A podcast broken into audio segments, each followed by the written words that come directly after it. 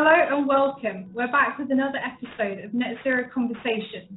Today, we're joined by the founder and director of Sutherland Consulting, Chris Burford Bradshaw. Thank you for joining me today, Chris. No, thank you very much for inviting me. You're welcome. Can you tell me a bit more about Sutherland Consulting? Um, yeah, certainly. Um, the company is basically a surveying company. We our main operations are in project management and cost consultancy. So generally dealing with um, primarily commercial building projects, um, managing the process um, from start to completion, controlling contractors, contractual matters, and um, all associated um, bits and pieces that go with it, really. Um, I also do quite a lot of work with new houses as well, which is becoming increasingly relevant to the whole uh, climate crisis that we find ourselves in. Ah, that leads on to my next question. I was going to ask if the industry has become more aware of sustainability. Um, I've noticed over the last probably mainly two years uh, an increasing amount of information coming through about um, the journey to net zero carbon and uh, reducing carbon in general. Um, clearly, the construction industry is one of the largest consumers in the world of, of any industry of both um, materials and energy. And um, I think there's a realization in the industry and in, in the profession in general that uh, something has to be done to become more sustainable and, and that the industry as a whole and the way that we make buildings and operate buildings can have um, a huge impact on on reduction in carbon and on the climate uh, in general. So yeah, I think it's probably in the last couple of years, but it's it's growing really in uh, momentum, I would say. No, it's really good to hear. Would you say, as a company, you're becoming more climate conscious? Um, absolutely. I, have always been interested in, in the environment and uh, I'm fundamentally a, a conservationist.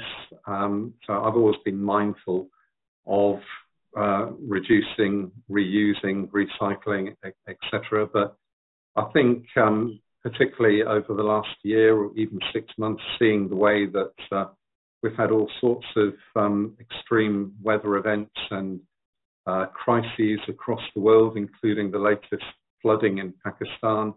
Um, but there's, there's no denying that uh, climate change is happening and it's causing more erratic weather and more extreme weather events.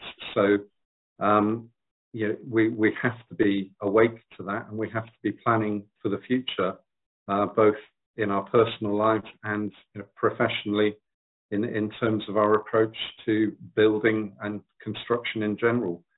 So um, yeah, it's it's just something that I think uh, as a responsible company you you have to be aware of and you have to take an interest in. No, for sure, definitely. So, what made you decide to decide to offset your carbon footprint with Climatewise? Uh, there, there seem to be quite a number of companies out there who are offering a similar sort of approach.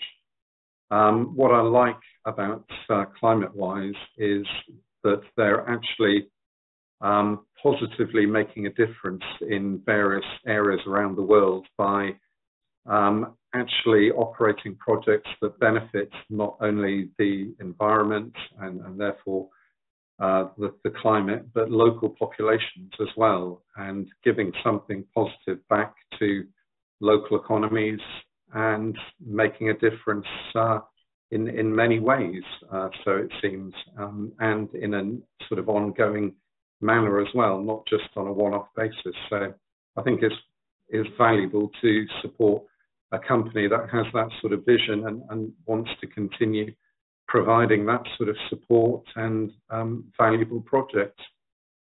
Well, thank you very much.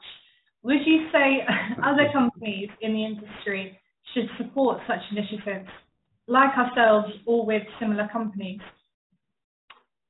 Everybody should. I mean, it, it's very difficult for any company, large or small, in, in isolation, um, I would say to make a huge difference, uh, unless you're one of the ICIs of this world, perhaps. Um, they've got some both physical and financial resources to make a big difference in their own right. But for for the average company or the small business like Sutherland Consulting, um, we don't really have the, the time or resources to perhaps make the big changes uh, that we would like to. So it makes sense rather than everybody trying to do their own thing individually is to support a company like ClimateWise who can coordinate a, an approach and make use of many smaller contributions to make a, a much bigger difference in, in terms of projects across the world. So, yeah, certainly beneficial in that respect.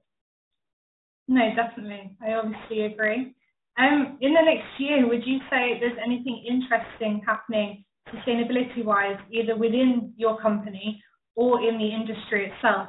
Any exciting initiatives coming out, you know, that are going to really help reach those global climate targets? Um, yeah, both. Um, firstly, um, part of the UK government's initiative to reduce carbon emissions and uh, the journey to net zero is um, continually reviewing and revising the building regulations, which um, every new building has to be built to. Um, part of my role is making sure the buildings comply. So um, even in June of this year, there's been a change to the building regulations.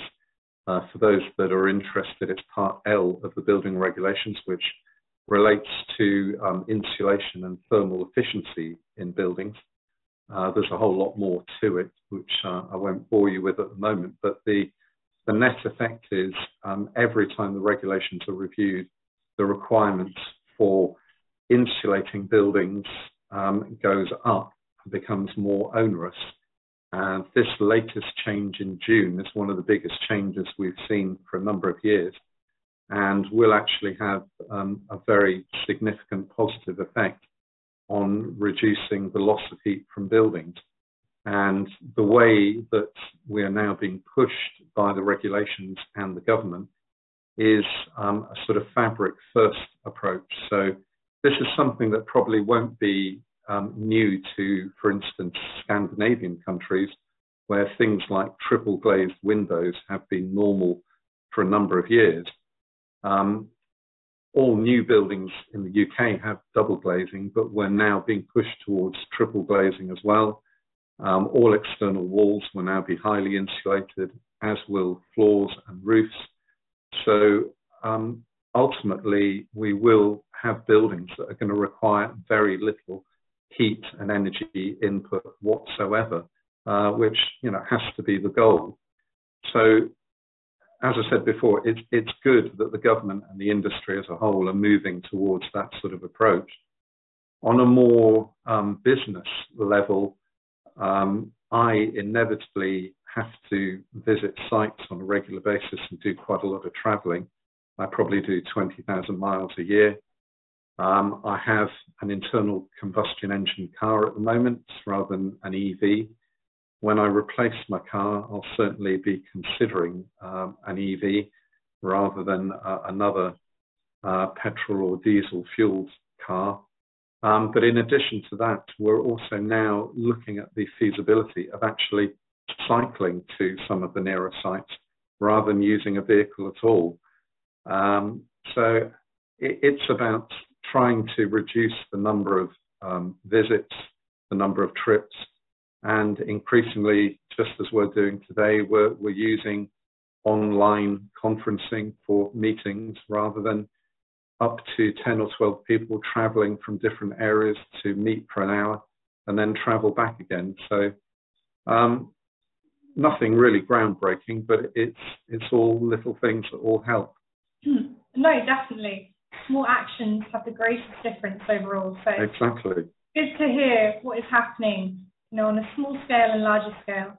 So just as a final question, uh, do you have any tips for any companies looking to improve their sustainable business practices and, you know, engage in climate action? Um, yeah, I mean, um, follow on from what we're doing ourselves in, in terms of reducing trips, um, and also as a lot of big companies and small companies are doing now, consider allowing employees to do more home working to reduce the amount of commuting.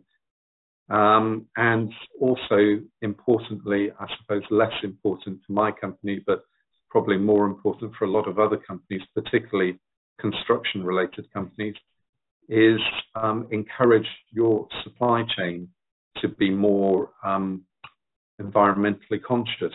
So any big construction company will, will have huge supply chains and often those supply chains are vetted and they um, suppliers are required to comply with certain requirements to pre-qualify to even be um, selected to go on the supply chain. So it seems to me there's quite a lot of scope there for companies, larger companies probably more than smaller ones, to um, insist that their supply chain comply with a set of environmental credentials, um, which could possibly be uh, operated via some sort of simple audit process uh, as to how the, the, the company uh, manages its own um, environmental credentials in-house. Um, I'm sure there must be things available already that could be adapted for uh, construction companies or, or, other companies indeed. So it's you know it's building a culture of sustainability and also raising awareness with other companies who might not be. How can you put it quite so forward thinking or quite so on board with the the whole issue? No it's so so true well thank you very much for joining me today and thank you for taking part it's been lovely having you on and getting an insight into your industry no, well, thanks again for inviting me, and uh, many thanks for the work that ClimateWise do. You're most welcome. And don't forget to tune in to our next episode to hear from another company.